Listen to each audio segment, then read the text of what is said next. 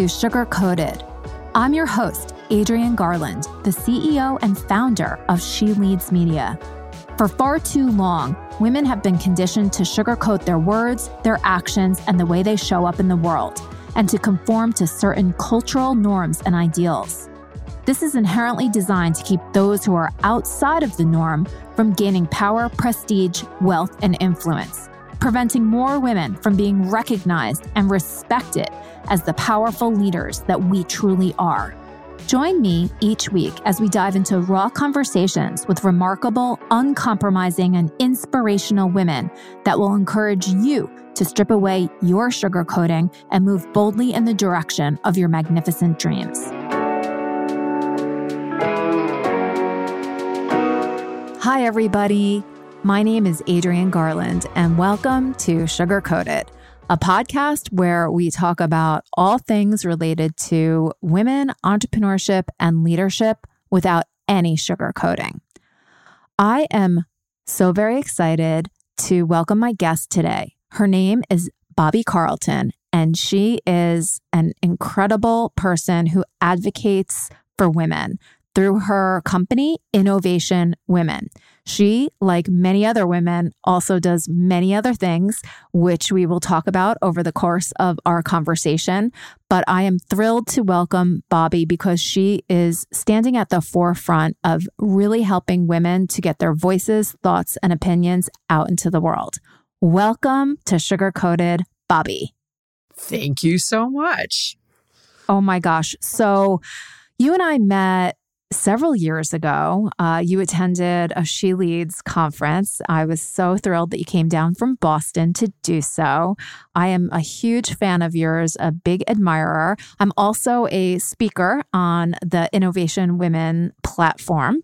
But I would love for you to tell the sugar coated audience a little bit about, you know, who you are, how Innovation Women came to be, and a little bit about your uh, public relations firm and anything else you'd like to talk about okay. So I usually tell people that I have three jobs. Mm-hmm. I have the day job, which is Carlton PR marketing, which is how I actually make a living. Uh, the night job, which for many years has been Mass Innovation Nights, which is a monthly new product showcase event in the Boston market. Obviously, right now with the pandemic, not a lot of live events, but we are doing some virtual events. And Innovation Nights is a social media powered event where we tell people come to our events and help spread the word about all these cool products that you see using your social networks. And because of that, I got invited to lots of other people events. So that led to the third job or the dream job, which is helping more women get on stage at conferences and events because I would get invited to so many different events and I would see what I call the all male, all pale, and often all stale panels uh-huh. because it was the same people over and over again on stage. And women would be sitting in the audience going, How do I get myself up there? And I'm like, Oh, I know how to do that. And then most recently, I added on jobs kind of number four and five. I bought two other companies over the summer. Incredible. So, yeah, because, because, you know, retail therapy. Yeah, right. uh, and uh, so one of them is another service for speakers. It's called My Speaker Leads and it delivers a hundred leads every single week for speaking opportunities. We have a research team that goes off and, and looks for opportunities for speakers, and we send them out to our customers every Monday morning. And then that acquisition led to a fifth company, which is called Lioness for the Female Entrepreneur. It's a digital magazine. Love it. So I keep myself busy. Yes. Well, how, I mean, this is a classic question, but you know, you also have a family. Uh, how, how literally do you do all of that? Well, it's not just me, it's a team. I have a fabulous team who uh, help out with all of my crazy projects, including one person who, for several years, it was her job to tell me no whenever I started like you know, looking off, off to the side and going, Hey, that looks cool. But I actually had a person who was like, no, don't do that. And, you know, this summer she's been off taking care of her kids. So I got set loose on the marketplace. Uh, and this but, is why you bought yeah. the two companies because she she uh, took a little sidestep and you said, "Oh yeah, freedom." I was like, Kristen, you weren't watching me. I love Guess it. what I did? I did have to have that conversation with her, which is like, um, so while you were gone, oh my goodness, I, I did a great. thing. I did two yes, things. I did two things. Oh my gosh. So yeah. how did you how did you start uh, I want to actually even go back further. How did you get into PR and, and why did you did you start Carlton PR? Had you worked in corporate? Tell me a little bit about that. Sure. So, way long ago and far away, I was a journalist. And so I started working for the town newspaper and I worked for radio stations in the news department. And, you know, those PR people, they always seemed to know what was going on. And I had a fabulous class in college, great professor who said, you know, you are really good at telling a story and, you know, maybe thinking about PR instead of the media. And I moved to Boston after college. I got a job at an agency. Um, after the agency, I ended up heading cl- heading up global PR at Cognos, Parametric Technology Corporation. I did some more agency work. And then I started working for a startup. And the startup ran out of money in 2008. A lot of companies ran out of money then. Yep no jobs, uh, two kids and a husband who definitely, you know, like to eat with a roof over their heads, that yeah. kind of thing. Oh, just the just the little something, little little something, you know. And uh, so I kind of buckled down, started my own agency at that point. I mean, really, it was just hung out a shingle. It was just me at first. But if you think back to 2008 and 2009 social media was young. Yeah. And, you know, as a storyteller and as a PR person, I was like, hmm, this is interesting to say the least. What can we do with social media? And a lot of people, I think, dismissed it as something the kids were doing. Yep. And I said, well, that's that's actually something you can use to sidestep the traditional media and become your own publisher. So I started innovation nights in 2009 taking advantage of what was happening with social media and started growing things from there. And, uh, yeah, obviously looking back on my expertise and, and what I did, it was all the same kind of storytelling and communication, a lot of writing and research, and all these things kind of came together. And uh, so, you know, first company, second company, and then five years later, third company. Wow. I, I love that story. And, and I mean, it took a lot of guts no matter what. It was 2008 and there was the, you know, the recession. So to venture out on your own like that after having worked at some of these really big companies, that, that takes a lot of guts. How did you know that? or did you know that you would be successful and that you'd you'd still be doing the company that you started, you'd still be running the company and growing and scaling, you know, what, 11 years later? Mm, you know, 12 I, years later? I, I don't think I actually did have that confidence. Um, I had never before thought about going out on my own. It was a stopgap measure you know until the day when jobs came back and and I could find another job and you know, one thing leads to another, and all of a sudden, you know, you own a company and then there are employees. And I was like, wait, how did this happen? Yeah. You know, at the time, 2008, I didn't feel like I had a choice. There really weren't the jobs for me at that time. And so, you know, I didn't have any choice in the matter and certainly not going to be letting the family starve. Right. So that that's a good motivator. Go. Yeah, yeah, it absolutely is. Well, it's funny. Obviously, conditions are completely different right now as as we're talking, but it's very much the same. Where many of the jobs that may have been out there, even you know, three, four, five, six months ago, they're no longer there, or people are finding themselves in a situation where they, you know, need to do something.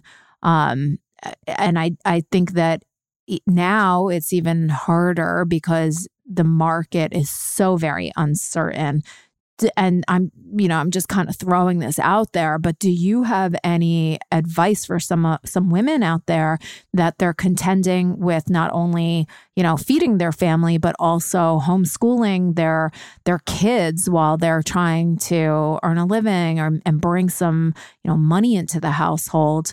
Um, I just I, I look at that and I just if I was in that situation, I, I quite frankly don't know what I would do. Yeah. And I think that right now it's a very different situation than it was 12 years ago. Um, I think certain segments have been harder hit than others. I mean, hospitality and restaurants. I mean, travel. Events. yeah, events. events. Although, wow, are we lucky or what with the environment that we are working and living in these days. I mean, to have these tools that allow us to go virtual. Yeah. You know, even I think just a couple of years ago, this situation would have been almost untenable. Agreed. And and now it's like I don't know about you, but I got all the streaming services I want. Yeah. I'm sitting in my home office with my fabulous big fat pipe that the internet comes to my house in. Yep. Um, you know, a few years ago, we cut the cord from cable and decided to pour all that money into bandwidth. Yep and and Zoom and you know great tools. My whole team works on Microsoft Teams, Office 365. We have a morning meeting where we're all on video and we share files. We packed up our entire office in March and went home without a second thought. Like right. literally, you know, one random Thursday, we're at home. And you That's knew it. you knew that you had all of the tools in place mm-hmm. in order to make your business continue without missing Absolutely. a beat. Absolutely. That's yep. amazing. Uh, I think uh, you know we we left behind our office, which was heartbreaking because I swear we had just gotten the last whiteboard on the wall, the last picture. You know, every yeah, it was great. you know, we were like, I love our little office, and yeah. then to walk away and and not go back, we we gave up the office in July. You know, we had a notice on it that said, you know, give 60 days notice and and so we did. And so now we are officeless. Wow. All of us are at home. Yeah, this is a new chapter for you for sure. Do do you see yourself ever going back because there is the technology is incredible. I agree with yeah. The yeah, but the there's human real value. Yeah. There's ver- there is real value at this. I mean, I'm somebody who's run live events every month for the last 11 years. Whoa. I have two businesses that are dependent on supplying speakers for events. And, you know, at the same time that so many events were canceled, postponed, a lot of other ones went virtual. And we're seeing organizations and companies that previously did live events turning on a dime and saying, okay, you know, it's all virtual now. And how do you bring the value for a virtual event where somebody may have been paying thousands of dollars for a ticket to go to a live event? Can you deliver the value for them that makes it relevant and worth it to yeah. spend that kind of money on a virtual event? Yeah, that's the that's the million dollar question, right? Mm-hmm. It's um it's so funny. I I I just started teaching a graduate level class at NYU School of Hospitality. In event management. So the, mm. the students are looking to start businesses in the event management field. I'm teaching entrepreneurship and business plan development. Wow. Yeah, which is crazy. And, you know, when I thought about how am I going to sort of shift around what I was was originally going to, you know, teach in person and about events, you know, I I thought you know, a lot of these tools that in the past were add on services have now become center stage, right? Yes. So, how do you leverage that technology and reimagine what an online event really is. And w- one of our mutual friends, um, Bill Sell, really brought up a, a, topic to me that I I'm being very conscious about saying, and that is online, right? So virtual yeah. virtual events are, you know, perhaps not quote unquote live or or or not not that they're not real, but what he said to me is what we must do as event professionals is call these live because they are. They're just mm-hmm. online as opposed to in person. Right. And I think that even using terminology like that starts to get at value. Right? Absolutely. Absolutely. Yeah. And I'm being exceptionally conscientious of calling things live and online so that as the industry you know, sort of transforms throughout whatever this is and whatever it's going to be, that we're not just you know, slapping some stuff on Zoom, but we're really being creative and reimagining and figuring out how we can engage participants and deliver value to, you know, sponsors and and vendors and all of it.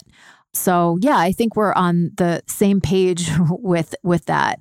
Um, I was wondering for Mass Innovation Nights, was that something that is is sort of um, diverse as far as gender or or did you see a lot of um, you know male versus female uh, people who are pitching? Tell me a little bit about that. Sure. You know it's interesting. When i started innovation nights there were other startup showcase events that i had seen and they were most often focused on on technology and technology products. And, you know, I said when I started a startup showcase, the tools and the products would be diverse to start off with mm-hmm. because I think that a lot of women think about startups only with the technology uh, in mind. You know, they say, okay, it's a startup. Well, I you know, I'm not focused on technology or that's not of value to me. And so I'm going to start another business, another type of business. Mm-hmm. And women are told over and over again that it is super hard for us to get funded. You know, that only 2.5% of venture capital goes to women founded companies, and 80% of startups that get funded have no women on their senior management team. Mm-hmm. So we keep hearing this message about funding and high growth startups and technology companies that I think turns many women off. You know, like yeah. being a startup founder is hard. Why make it harder on yourself? So women, I think sometimes will turn to other types of companies and they will turn to the type of company that they can fund themselves, that they can bootstrap, that they can get a bank loan. It's hard to capitalize something when it's zeros and ones. You know, it's easier to capitalize perhaps a retail establishment or some type of business that you don't need a lot of funding for. Right. So I think there are different types of startups that women are more likely to start. It doesn't say that it's all of them. I've seen plenty of women in super high tech stuff that um, that you know you might not think of them first for. And so innovation nights from the beginning looked at all types of new products. Everything from oh, you know, somebody's new sauce to Mm. um, physical products to robotics, medical devices, technology, enterprise software, apps, um, showing the gamut of new products helped us get more diversity in gender and overall diversity. And we did a survey of our alumni when we reached 100 events. So every month we're launching between 10 and 15 new products. And when we reached 100 events, that's a thousand new products that we helped to launch. And at that time, 44% of the companies were founded by women That's close to parity. That was close to parity. But when you start look digging into that, what you see is we had done several events that were food, um, you know, new food products. We had done several events that were focused on physical products. So we were very open about, you know, what startups and what new products we were helping to support. And I think that broader approach absolutely helped us. But there were still events where, you know, I would say, okay, this is, you know, the theme for this one is robotics or AI. And I would look around the room and realize that, hmm, you know, we, we don't have a lot of women founders at this event Yeah. or that event. Um, we did a number of events where we were in partnership with a local neighborhood of Boston that is mostly people of color. And so we did a couple of events there where it was all African American and African founders. And those specific events helped us in terms of creating more diversity. But it's um it's a thing that when I started Innovation Women, I was concerned about. Mhm. Was I creating a new island? Right. You know, was I creating a, a new way to segregate people?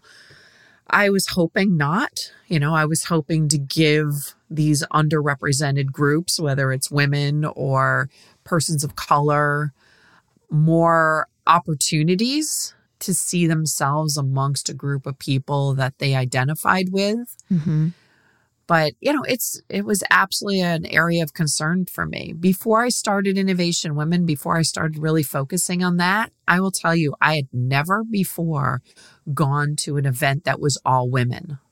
Hmm. you know now i go to a lot of them. I, I went to your event you know for example. And you know it was one of those things where i was like i've never really paid attention to this. Interesting. And you know when when it starts to kind of sink in you know you start looking around and you start examining what your own experiences have been. And my own experiences where i had worked in high tech for many years. I was very used to being often the only woman in the room. And yet i worked in an area public relations that is what's called a pink collar ghetto. I don't think I've ever heard that before. What that means is because there are so many women in the field, salaries are often lower Yep. than other commensurate industries. Yep. For example, if you compare the salaries in public relations and in advertising, you'll see that advertising often has very much higher salaries because there are more men in it. Yep. And so At the higher level, I would Yes. say too. Like uh, Absolutely. yeah. There, that that's, that's a whole other thing we can talk about. But yeah, Oh at, yeah. at those higher ranks, it it's you know it's male pale and still. Mhm. Yeah. Yes, indeed. So, yeah, I mean, it's it's something that I looked at and I'm very aware of. At the same time, you know, always do more. Is Oh, there- I can always do more. I, I totally love, and I'm so happy that you explained that a little bit more because I did have the perception. I'm, I I don't live in uh, Massachusetts, or else I would have certainly come to a Mass Innovation Nights. Although now that it's online, uh, I can. I actually that's a, just a really quick question because it's now online. Are people outside of the Massachusetts area, are they able to participate or how? Mm-hmm. Oh, interesting. Yeah. And we just did an event a couple weeks ago that we did online. It was in partnership with UMass Lowell's Research Institute. And the companies that we were focusing on are what's called dual usage, hmm. which means they can be used by things like the Department of Defense and other government groups, as well as the technology is um, useful in in other places in the general world. Right. And so, you know, looking around that group, all right, you know, big percentage are men. Yeah. I was happy to see a couple of groups that, you know, were women founded groups in the artificial intelligence arena in particular. Yeah, I've seen, I, I, I did a little work before the pandemic with a, company, an events company that focused on logistics and supply chain, and AI was you know, the hugest uh, topic. But I was very happy to be able to find many women that are in the artificial intelligence arena. I, I, feel like that is a technology that women are not as intimidated for some reason to get involved with, which is a, a great thing. I'm wondering, you know, for mass innovation nights, do you find that women are are even just by the very nature of of what it is right getting up there putting yourself out there pitching your company because people do get they get funding correct um some of them I Some mean, of them. Not all of them are seeking funding. Uh, Mass Innovation Nights is very focused on being a visibility driver. Got we it. talk about it as a visibility mm. event. And, you know, we, what we've done is created tools and systems and processes for helping to promote local companies. You know, if there's a, a weekly newsletter that goes out, there is a social media amplification program. There is when we did live events, we would hand out a program with QR codes, making it super easy for people to scan the QR code and instantly come up with a tweet. Mm. Um, you know, everything was designed, uh, including the online voting. If you go to Mass Innovation Nights, you'll see any of the events had voting online. And the companies that got the most votes were able to do five minute presentations, whereas everybody else got tabletop demos. Mm. And the voting meant that all of the companies would be promoting it out to their networks. So, right. hey, you know, go vote for me. I have a chance to present at this event. And I found it fascinating. You know, most people would say, okay, that's a competition. I'm like, uh uh uh. This is rewarding people who are helping the collective group. Yeah. This is co-opetition mm. because my best friend might not necessarily be my perfect customer but they could potentially be a customer for one of the other companies that's launching. Right. So when I tell my friend, go vote for me, my friend goes to this website, sees a whole list of cool new products. Yeah, yeah, yeah. I'm your friend. I'm going to vote for you. but, oh, look at that. You know, that potentially over there, that other product on the list could potentially solve a problem I have, or that could be a fit for something I know. So the more you're sharing this collective group with your friends, with your networks, with your coworkers, the more we're helping each other find out about these new products and connect them with potential customers, with potential partners. So, you know, it's really just throwing our individual networks onto the table and saying, here, let us work together to benefit us all. I am in awe. I, I, just, I love this concept the more and more that I learn about it. And I, I love the fact that there's the local component to it as well. Um, that's something that I feel like is a big shift. You know, we went completely global, right? You could get anything mm. at any time from anywhere. And so these big, big companies sort of had the advantage there. But because supply chains have been disrupted, um, along with everything else, there really is and and also you know a lot of these small businesses are completely struggling with the whole pandemic so mm. the fact that there's a way a platform to make local people friends family network aware of these local companies is just absolutely brilliant. And i have to say that i don't think that i have heard of any other type of organization that is doing something like this that's not just solely focused on technology. So you've got a very unique and incredible platform here you know, it's interesting. When I started Innovation Nights, um, you know, social media was young and, and people were like, oh my God, this is fascinating. Like people would come from all over the place to Boston because Boston is such a, a mecca for innovation and technology and startups. Yep. And people would come to Innovation Nights literally from all over the world. Wow. And they would be like, oh, you know, I want you to do this in my city. Yeah. and and I would be like, you can do this in your city because right. I am not going to have that credibility. I can't parachute into your city and do this. I can do this here. People know me. People understand me. And the people are like, okay, Bobbie, what crazy thing are you doing today? but I can't do that anywhere else. So it needs to have somebody in that city. I mean, I would love to have innovation nights, you know, events in many cities and then tie them all together so that, you know, when we're promoting something in Boston, maybe somebody in San Francisco would see it.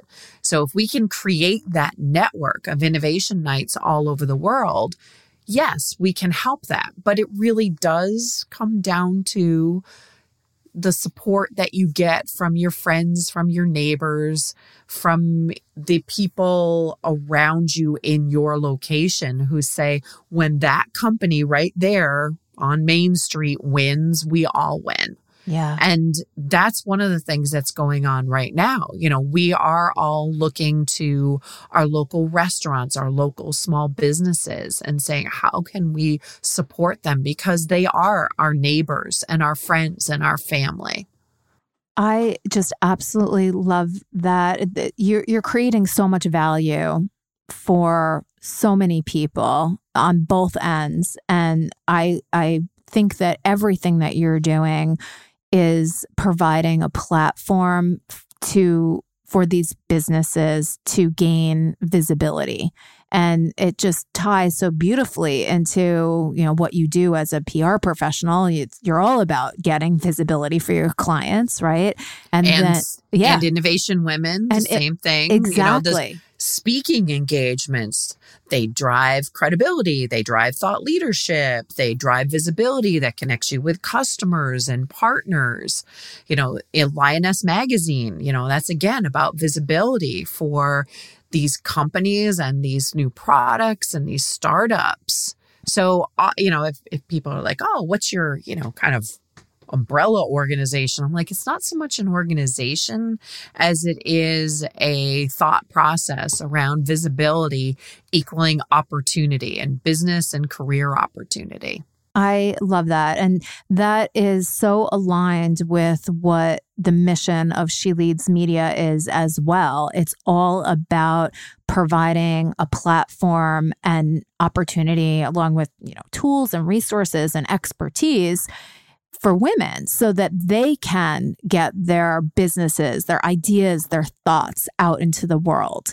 And everything that you're doing is just, you know, I, I just want to jump on it all. Um, and I, in fact, am, uh, you know, a, a, a, registered speaker on the Innovation Women platform. Uh, it's also, you, you make it really easy for women who want to speak and put themselves out there. You make it really easy for them to do so. Can you talk a little bit about what Innovation Women and the whole platform is all about. I mean, I know that it's you. You spoke about how you're matching uh, women experts with opportunities, but can you just talk a little bit uh, if somebody was interested in signing up as a speaker on the platform? What do they sort of um, get as far as value? Sure. So when I first started Innovation Women. I was really focused on Boston because I, you know, Mass Innovation Nights kind of gave me a head start here. And one of the things that Mass Innovation Nights does in its weekly newsletter is it promotes the other events that you go to in Boston. So, you know, this mailing list goes out every week and we have a little list of these are the events that are happening this week. So all the local event managers send me their stuff and I I have a list of them all. So I'm like, you know, these are this is the place I'm going to start with Innovation Women. And I did a crowdfunding campaign and almost instantly it went beyond Boston. I'm like, oh shoot, you know, that's gonna that's gonna screw with my business model a little bit. Because before I had this nice head start with the event managers in Boston. So I had to take it from the other side and we started looking for calls for speakers and contacts with event managers mm. and reaching out to them and saying, Hey, we've got this resource for you.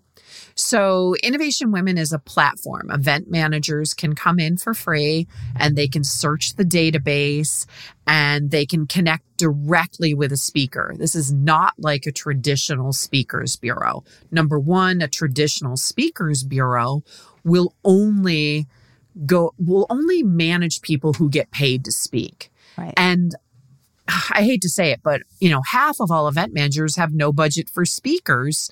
So a speakers bureau isn't going to work for them. Right. So when we started Innovation Women, I was committing to supporting women who speak, who get paid to speak, but also women who are expert sources, who are leaders in their field, who are sharing their knowledge. And there's all kinds of opportunities out there for them that I think a lot of them just don't pay attention to. These conferences, these events. Um, you know, before the pandemic, there were half a million meetups that happened every month. Yeah. Like crazy. So many opportunities to speak that women just don't take advantage of. Why and, why do you think that is? Because oh. I think oh. yeah, yeah, I think that's what's important too, right? So you've women and this is such a general uh, sweeping statement, but I, I, do find what you're saying to be true. There's something that holds women back, and it's probably perfectionism. But what what do you think? so I have a completely different theory. Mm. Women, eh, so there's there's some some things that we don't take advantage of because we're busy. Okay. We are more likely to be working for smaller companies. Mm-hmm. We are more likely to be working part time. And we are still more likely to be responsible for kids in home. Yeah. Okay. This is more likely. These are these are well-known labor department statistics. Okay.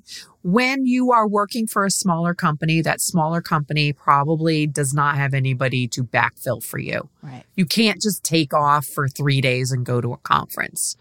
By the way, that also costs money. Yeah. You know, you got plane tickets and airfare and and and hotels and geez, you know, just being out of the office for two or three days. That's hard. Yeah. And it's also hard to be out of the office when maybe you only work two or three days a week you're fitting a lot in in that part time job. Mm. And on top of it, you know, it's really hard to be the keynote at breakfast if you've got to get little Johnny on the bus at 8 a.m. Yeah. So mm. there are a lot of reasons that I think women bypass these opportunities. You know, they're juggling a lot already.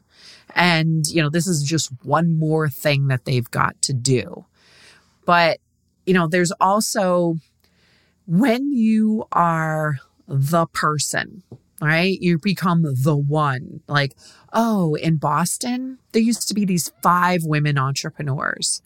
You know, it's like I can probably name them. Yeah. Bettina, Jules, Gail, Cheryl. I mean, they they were the female entrepreneurs. And anytime you had a panel on entrepreneurs, people would look at it and go, "Oh God, you know, we got four guys again. Let's call Diane." Right. because everybody knows Diane. And you know what? Diane gets busy because everybody knows Diane, everybody calls Diane, and she starts turning things down. And in the event manager's head, that gets translated to women turn down Oh, opportunities. yeah. So we've got like all of these things that conspire against us. And so I've talked to event managers and I've heard this stat from so many event managers. They tell me half of the women they invite say no and 90% of the men say yes. I'm Really? Like, why do you think that is? yeah. Well, you know, they're shy and retiring. Bullshit. I'm so sorry. no, that's Um, good. like, no, that is not the case. You've probably asked the same woman that everybody else is asking because she's the name that you know right. and she's busy. Oh, No, I can't do it on that day because I'm doing this other thing or I've already spoken eight times this month. I don't have time for this. Right. And so, you know, I talk all the time to event managers who say the same thing. You know, I started with a panel that was two men and two women, and the women said no and the men said yes. And so, oh, well, I have an all male panel. Mm, by default. ah. Ugh. so You your know? platform says, listen, event managers, those women are amazing, but have I got more amazing women for you? Just take a look over here. We literally have hundreds of women. We make it super easy to connect with them. Yes. You know, you can go in, you can search by location, you can search by title, you can search by topic, you can search by industry. Yep. You can connect directly with them and you're going right to them. You don't have to go through me. If you're paying them, I don't take a portion of it. The traditional speakers bureau can take 20, 30, 40% of that speaker fee. Yeah. And there's You know? a lot of, uh, yeah, there's a lot of, I, I've used, you know, speakers bureaus for some other companies that I've done work with. And, you know, there's a lot of also just positioning and mm-hmm. negotiation and you just they don't they don't even want you speaking to the speaker because what i've found oftentimes is when when you speak to the speaker directly they're much more willing to take a lower fee or you know even do it for free because they see that there's value in getting fr- in front of an audience but the speakers bureau sort of blocks that from happening which i understand it's their business model Right. That's But- how they're working. But I Yeah. think traditional speakers bureaus are very different and have a, a different purpose. Half of all event managers have no budget whatsoever for speakers. yeah 42% are only paying some speakers. yeah wow And that means that they have some money for keynotes. Maybe they have some money for travel. So that means only 8% of event managers pay all or most of their speakers. Those are, those are opportunities that are somewhat rarefied. You Yeah. know, it's like in certain industries, people are paying a lot for speakers. And there's a difference between speakers and presenters or expert sources. yes You know, there are people whose business it is to be a speaker, and they are totally 100% worth every penny that you pay them yes because they are they are training they are working on this they are entertainers you know they are celebrities 100% know what? yeah you know you know the best path to getting um, paid to speak is it's outer space be an astronaut yes you know it's I like thought you you're were gonna, say be the president or the vice there's president. that too politics Yeah. astronauts Right. celebrities you know this is their business Yep. But you know what? I, there's real value in entertaining, educational people that are taking the time to practice their craft. You know, I work with a lot of speakers who they're doing a presentation or there's a lot of speakers, I hate to say it out there, who are what I call one Google search deep. Right. You know, they're compiling a bunch of stuff, they're throwing it together, they're popping it up on the slide, and they're going, I'm a speaker. Right. uh, you know, but there's also other people that are writing books, who are subject matter expertise, who have worked in their industries for 10, 20, 30 years, who are entertaining, who are doing the work to be a great speaker, yeah. to well communicate what they're doing. You know, and that's, they should absolutely be paid. They are making your event. Yeah, absolutely. And, and I have personally benefited from using the Innovation Women platform, not only for to get speaking engagements, but as the producer of the She Leads conference and and some of the other things that I do uh, consulting wise on the side, I have found absolutely incredible experts on your platform.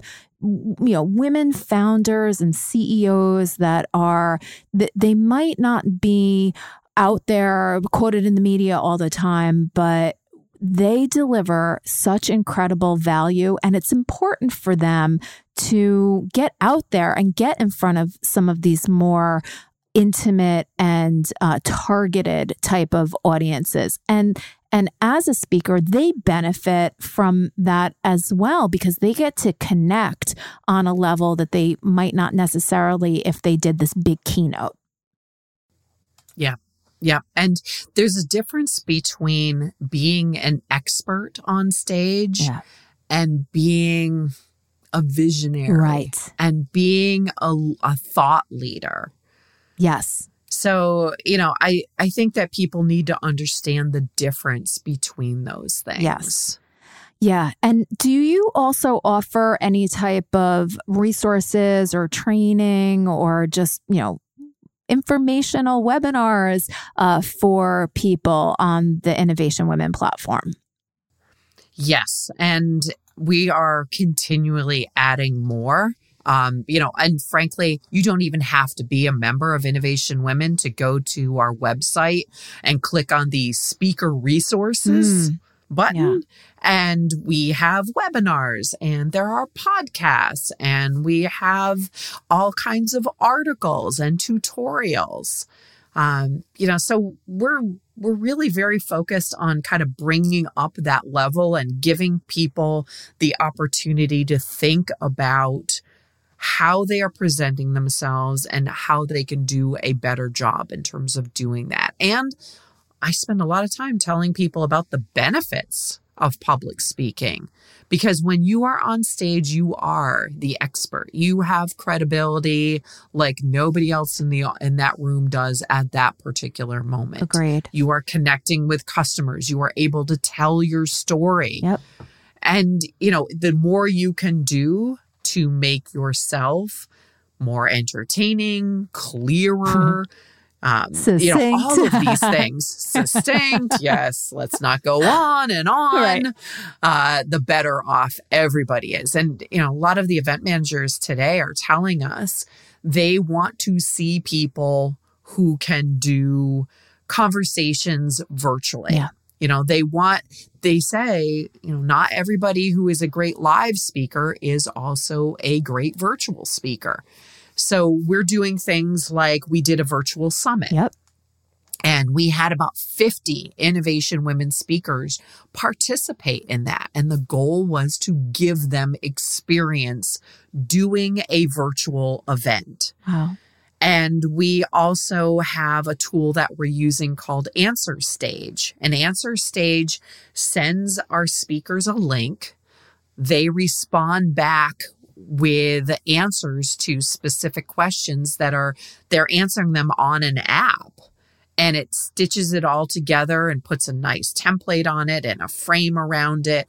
And so you can see what a speaker looks like virtually. That's amazing. I love that. Everything that you are doing, I am I I'm just in such great admiration of. I, I really admire you, Bobbie, and and this whole entire ecosystem and platform that you're creating because you are helping small businesses, you're helping people in general to just launch their businesses, you're helping people to get visibility, and you're specifically helping women by giving them all of these tools, resources, education, opportunity. And I'm I'm I'm a huge fan of yours. So well, back at yeah. you because you know this is that this podcast, yes. you know, the platform that you're offering, she leads. So ditto. yeah, and I, ju- I can't wait to just keep doing things together. I'm I'm an Innovation Women ambassador in New York, and I I tell everybody all the time, sign up. It's you know it's it's super inexpensive and delivers incredible value, and I I really feel like I could literally go on and on with you uh, as I do as we do. Um, as yes, we do. Yes. Uh, but I chit chat. uh, but I think that this is a perfect place to end. So I know you've mentioned it a couple of times, but why don't you just let people know where they can sign up for the Innovation Women platform to become speakers and just even understand Mass Innovation Nights, and and if they need your PR services too, well, hey, why not? yeah, I always tell people it's like I'm super easy to find, you know, just Google me, Bobbie Carlton, B O B B I E, and uh, and I appear yeah. like magic, you know. But innovationwomen.com, carltonprmarketing.com, innovationnights.com, and now lionessmagazine.com. Love it. Woo-hoo. Love it. Love it. Oh, and my and my speakerleads.com. Oh, yes, too. my speaker. Uh, yes, that is something that I definitely have to check out. And again, you know, like we spoke about the other day, you know, not a, a not a ton of investment, but huge value. Yeah. And I think a lot of this is designed to help people help themselves. Yeah. Well, Bobbie, thank you so much. And just thank you for your friendship over all of these years and just your partnership and everything. I'm, you know, again, a huge fan of yours. I admire everything that you do. And I just love being in, in network and in company with you. So thank you so much. And thanks for having me today. Okay. Take care. Bye. Bye bye.